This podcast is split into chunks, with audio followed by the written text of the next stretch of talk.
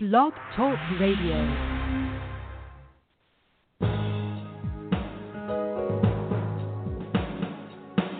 Welcome to the Neil Garfield Show, a presentation sponsored by www.livinglies.wordpress.com, GTC Honors, and The Garfield Firm, serving all 50 states with news and analysis of the latest bank scams against borrowers, homeowners, consumers, and investors, and providing legal representation throughout Florida. This program is for general information only. It is not a solicitation for services or legal representation and should never be used as a substitute for advice from a licensed professional. And now, here's world renowned financial expert, attorney, and blogger, Neil Garfield.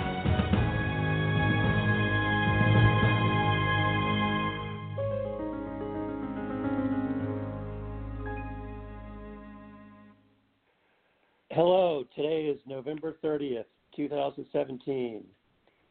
Good afternoon to those of you on the West Coast, and good evening to you to those of you back east.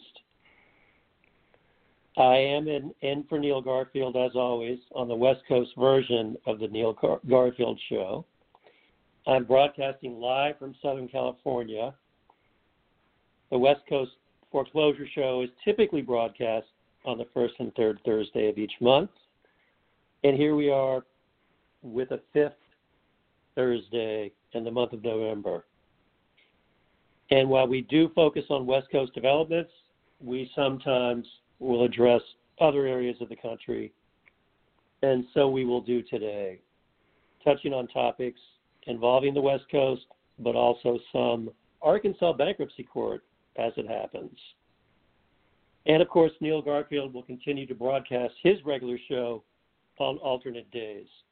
Those those days will always be on Thursday, as regular listeners know. This show is brought to you by GTC Honors, Living Lies, and LendingLies.com. And it is made possible because of donations from listeners like you. Thank you. Any amount is appreciated, and you can donate directly by selecting the donate button on the blog at www.livinglies.wordpress.com.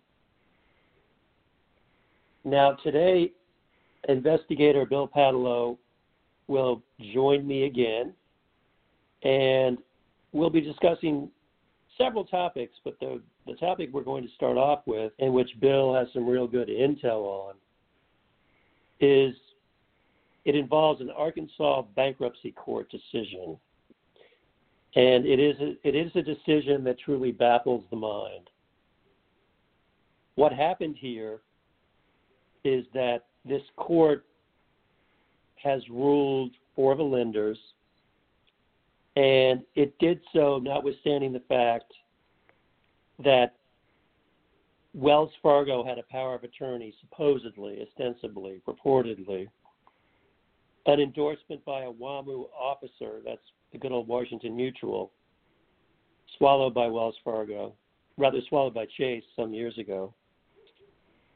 Uh, but the, the the officer executing the endorsement was no longer an officer, and the entity for whom the endorsement was presented, and this was one Joyce Babin, the entity had actually dissolved five years previous to her endorsement. Plus, there was no attorney of fact that was spelled out with the endorsement showing how it came to be on the note. In other words, how the attorney, in fact, was in fact associated with the note. So, this is one of these typical scenarios that we've seen all too often, and it brings to mind the Ninth Circuit rulings here in California that say these kinds of deficiencies and these kinds of, frankly, open violations make the underlying transactions merely voidable, not void. So tell us more about this case. It's uh, the case against Shiefer versus Wells Fargo. If you can weigh in on that, Bill, would be appreciated. Yeah, no problem. Good to be on the show again as usual, Charles.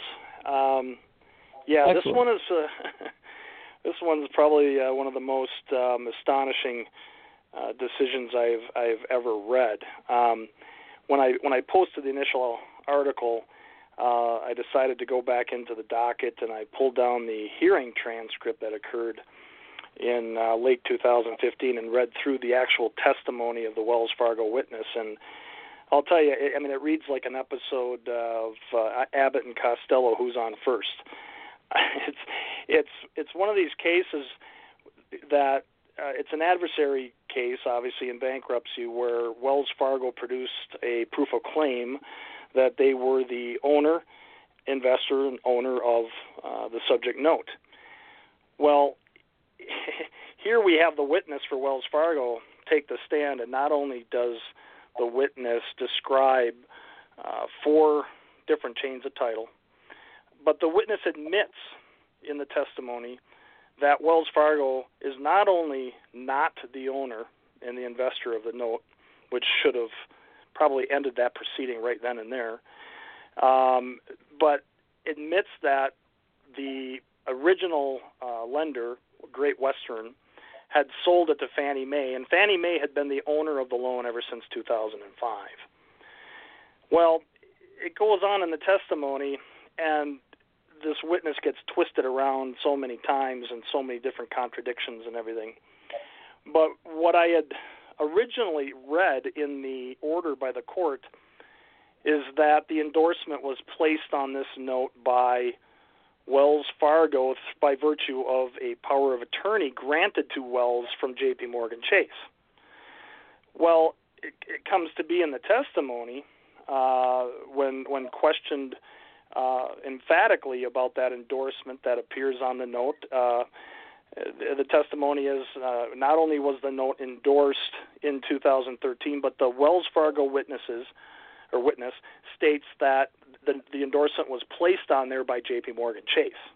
Okay, so it wasn't apparently Wells Fargo that did the endorsement; it was J.P. Morgan Chase, and that means or plays into what I've been saying all along is that uh, these these notes that Chase claims to have acquired through the FDIC and WAMU, um, they are endorsing these after the fact, and uh, and now we have testimony, um, you know, by a witness of Wells Fargo that that says yes, J.P. Morgan Chase put that put that endorsement on the note. But which which is also really interesting about this is that the witness also says that the original note has been in Wells Fargo's custody and control since 2007 all the way up until the present moment of this hearing and that the only time that that note had left the vault in Wells Fargo's custody in Minneapolis was when it was sent to the law firm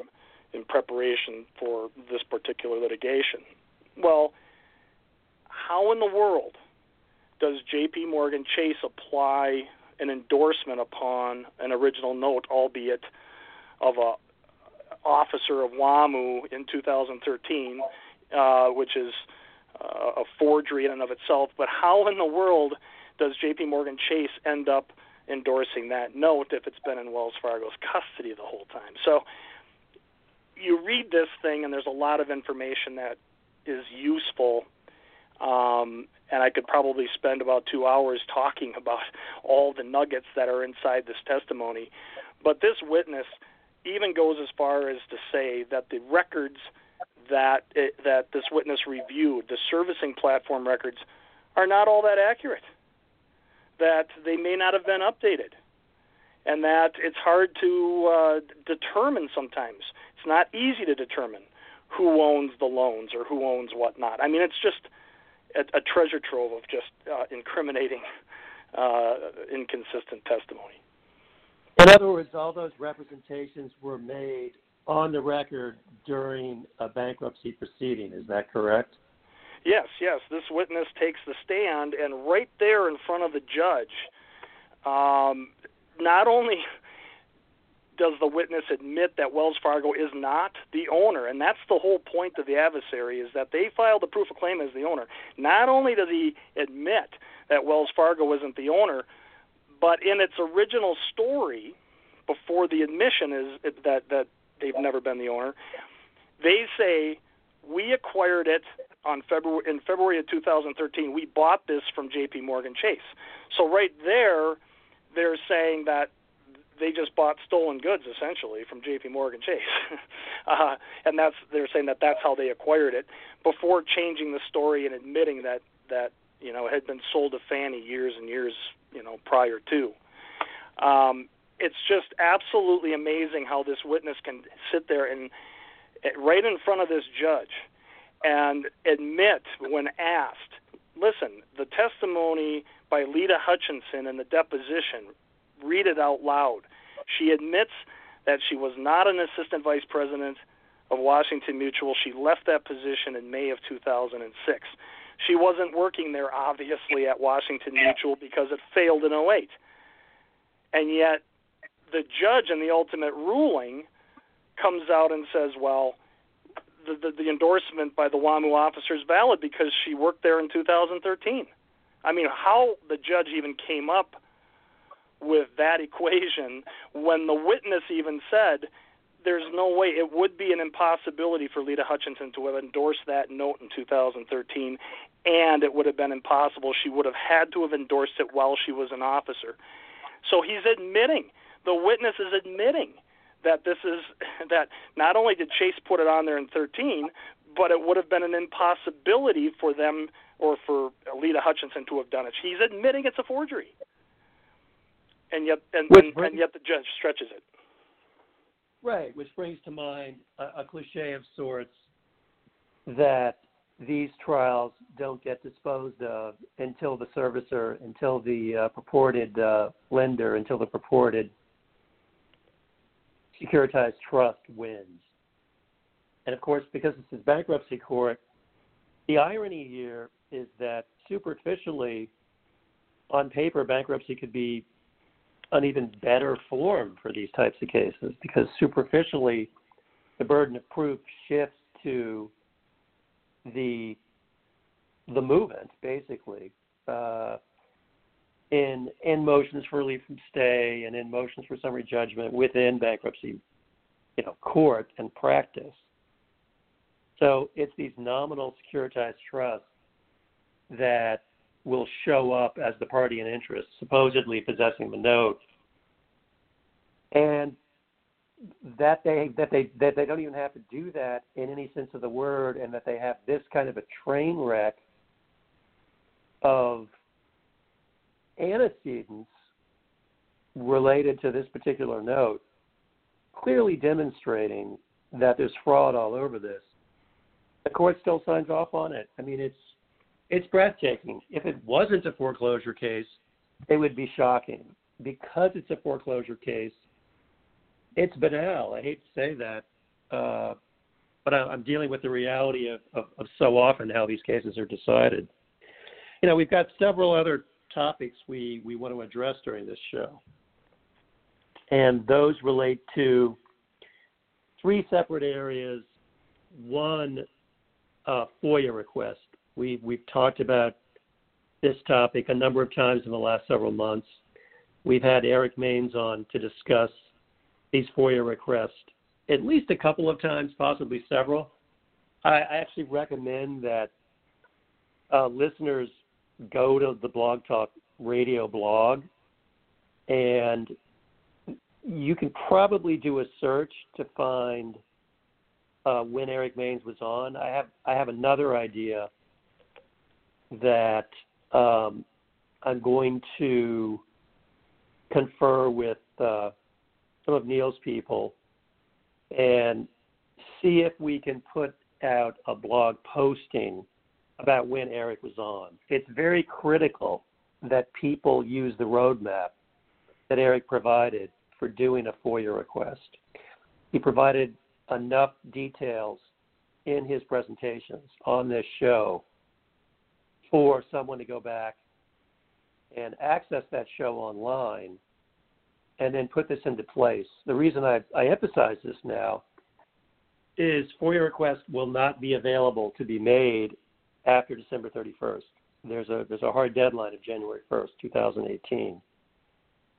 And so I do encourage listeners to look into that and and just follow up, uh, communicate with the blog, or uh, people can send me emails as well. My email address is on the blog, so that we can follow up to see what other FOIA, FOIA requests we can get forward before the deadline. Now, another area that is very uh, time limited has to do with the California Homeowner Bill of Rights. Now, this is this is going to expire in December 31st as well. So we're talking not much more than a month from now.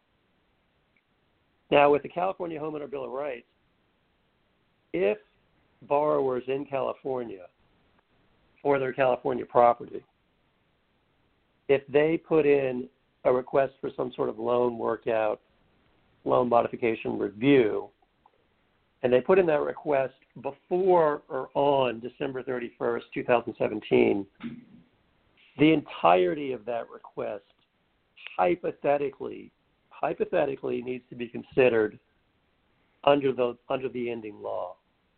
However, I can guarantee you one of the defenses on the other side is going to be, well, you may have put in your request on December 30th, December 29th, whenever, late December.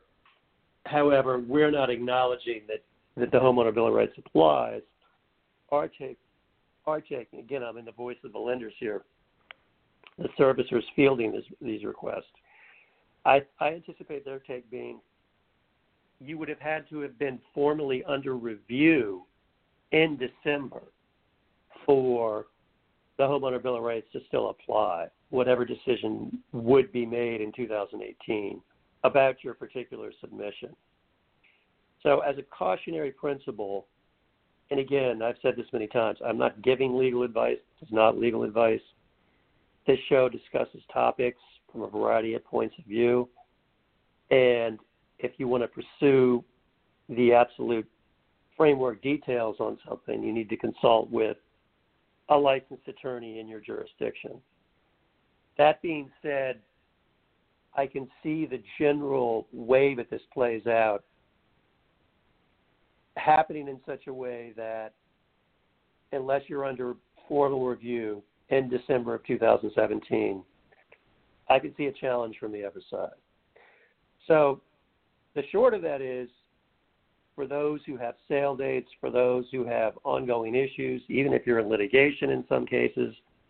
So, for those in litigation, you need to consult with your attorneys. It may make sense to do a loan modification review while you still have the benefit of the California Homeowner Bill of Rights. The bottom line, unless you take advantage of it now, literally in the month of December, and get your docs in sooner rather than later in December, then the the benefit of the homeowner bill of rights will simply be gone. I think it will be a given that any new submission after January 1st will be treated as not applying. Now, if you get a denial, let's say in mid late December, if you appeal that denial, particularly if you appeal it in December, I think you would still be under the 2017, you know, deadline, meaning the homeowner bill of rights would still apply to your situation. If it happens that you you submitted your documents a month ago and you don't get a denial, if you get a denial, let's say early January, likewise, I think you can appeal that, and I think even with the appeal being in January, because you submitted your doc- documents and they were under review in December, I think the homeowner bill of rights would still apply to your situation as well. So again, there's several different scenarios in terms of how this will play out uh, talk to a qualified legal practitioner, an attorney licensed in your state. And in this case, we're talking California because this is where this applies, uh, to glean further details. Uh, Bill, do you have any thoughts on this whole homeowner bill of rights situation and how it's essentially been deep sixed, even though there are a lot of policies in California that support those who are kind of you know continually beaten down by big business and, and multinational corporations, and yet I hear only crickets uh, about this situation, and there's no movement at all that I see to to reauthorize this. And if it were, were to be reauthorized, I believe the the impetus for that would have already gone forward. Do you have any thoughts on this uh, seeming uh, disregard for homeowners in California? Well, um, I'll comment on that one in one sec. I just want to make one real quick comment on the uh, FOIA request uh, deadline coming sure. up um, on, on Eric Maines. Um, before I forget, the responses that we're seeing coming back are obviously um, quite limited uh, out of California specifically. A lot of a lot of folks in California. Thanks for uh, sending those in and, and sending over the information to me. It all seems to be pretty uniform. But one thing uh, that that I'm looking at uh, in the response from California is that they've been sitting on approximately 35 million dollars. It's not a huge sum of money, but that's what that was put into the coffers by LPS uh, that was intended for the uh, AG's office in the state of California to use that money to uh, to assist homeowners. And uh, to date, not one penny has been spent um, uh, with any sort of homeowner relief out of that account. It's just been sitting idle now, going into almost year five. Um, also, uh, I continue to see on a on a regular basis. Just had a case this uh, week where uh, on two two different cases actually, uh, where the assignments coming in are still uh, coming out of that genre, that era where LPS stipulated as to these documents being fraudulent from that 08 to 2010 period. I'm still seeing LPS default solution documents assignments, uh, bogus ones coming in from that era that are still being utilized and and uh, not being mitigated by LPS or Black Knight or whomever. So um, you've got to put some pressure on, um, and at least jar loose that 35 million in some ways to uh, get it out there to the homeowners to help them. Um, now going back to your HBOR, I mean, it's going to expire obviously, and I'm I'm just bracing myself as all uh, consumers in California should be. I, I'm, I'm anticipating that you know the floodgates are going to open up wide again on some very uh, terrible and reckless behavior and um, against homeowners in these foreclosure situations. I think it's going to we're going to revert back to some uh, you know as if it hasn't been completely unscrupulous and and terrible already but i it's it's it's going to go revert right back to the same old uh, problems 10 times worse uh, coming up just around the bend. I can foresee it right now, and and the reason's simple: it's a profitable business model, and no one's gone to jail, so um, they're free to do whatever they want. And now this is going to give them a green light. Yeah, unfortunately, that's the way you put it is precisely the right focus, in my opinion. Um, it's been a successful business model for them, notwithstanding that the government has given them certain sweeteners to try to modify loans under different programs, including HAMP. Ultimately, those sweeteners have not been nearly enough. They've not been nearly robust enough.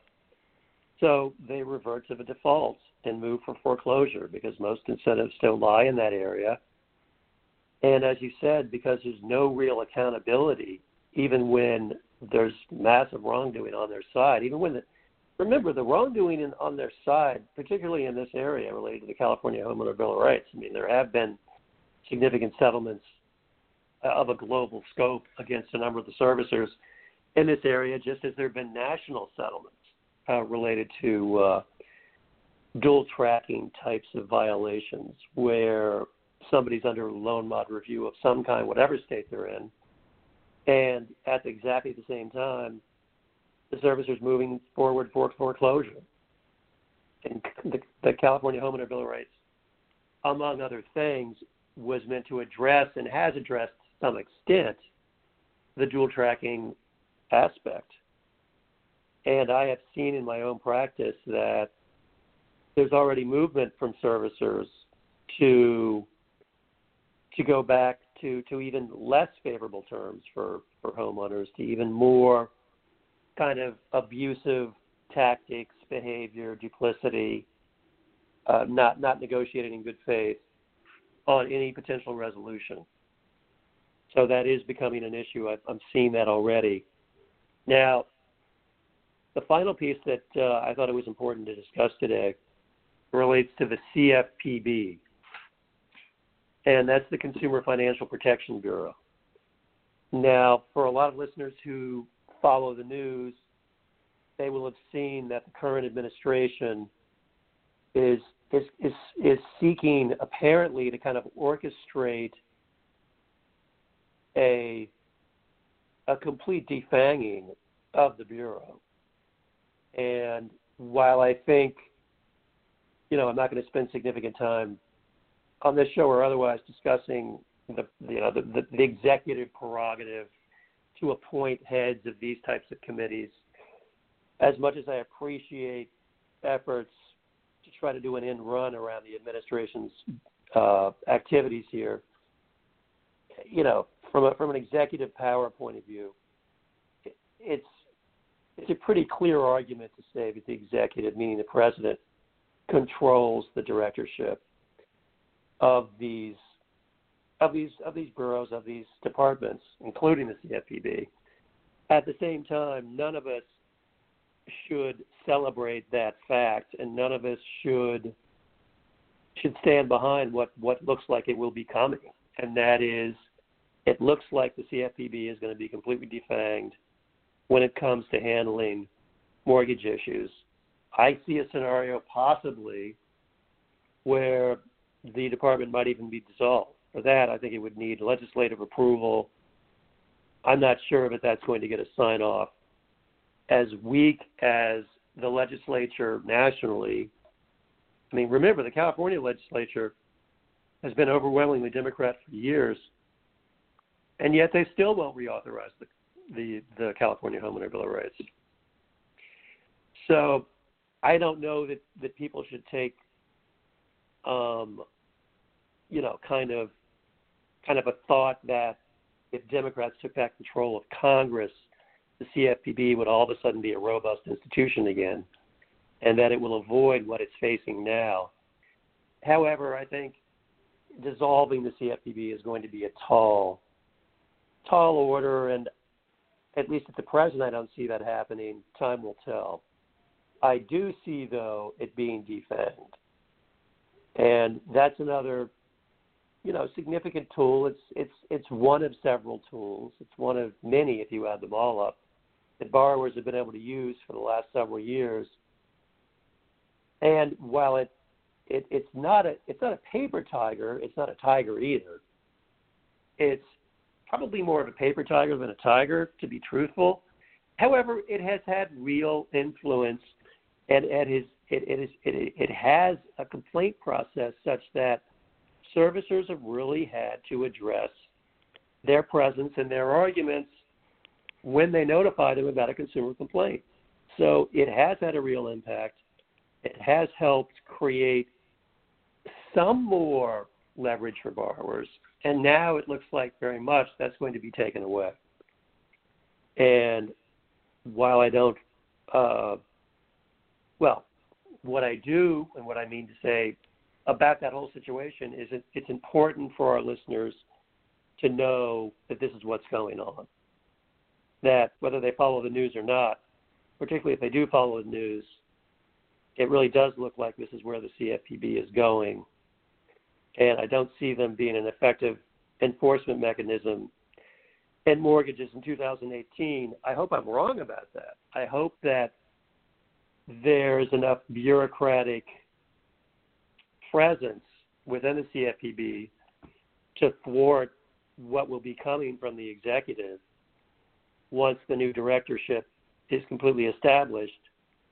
Um, so we'll have to see how that goes. I think people should continue to use the CFPB as one tool of several tools in this area, and we'll just have to see how that plays out. Uh, Bill, thank you very much for being on with me today. My pleasure. And to, to our listeners, Neil will be back next week. And I, will, of course, will continue to, to do my West Coast show, and I will be on with Neil as well. Uh, so have a good day, everyone.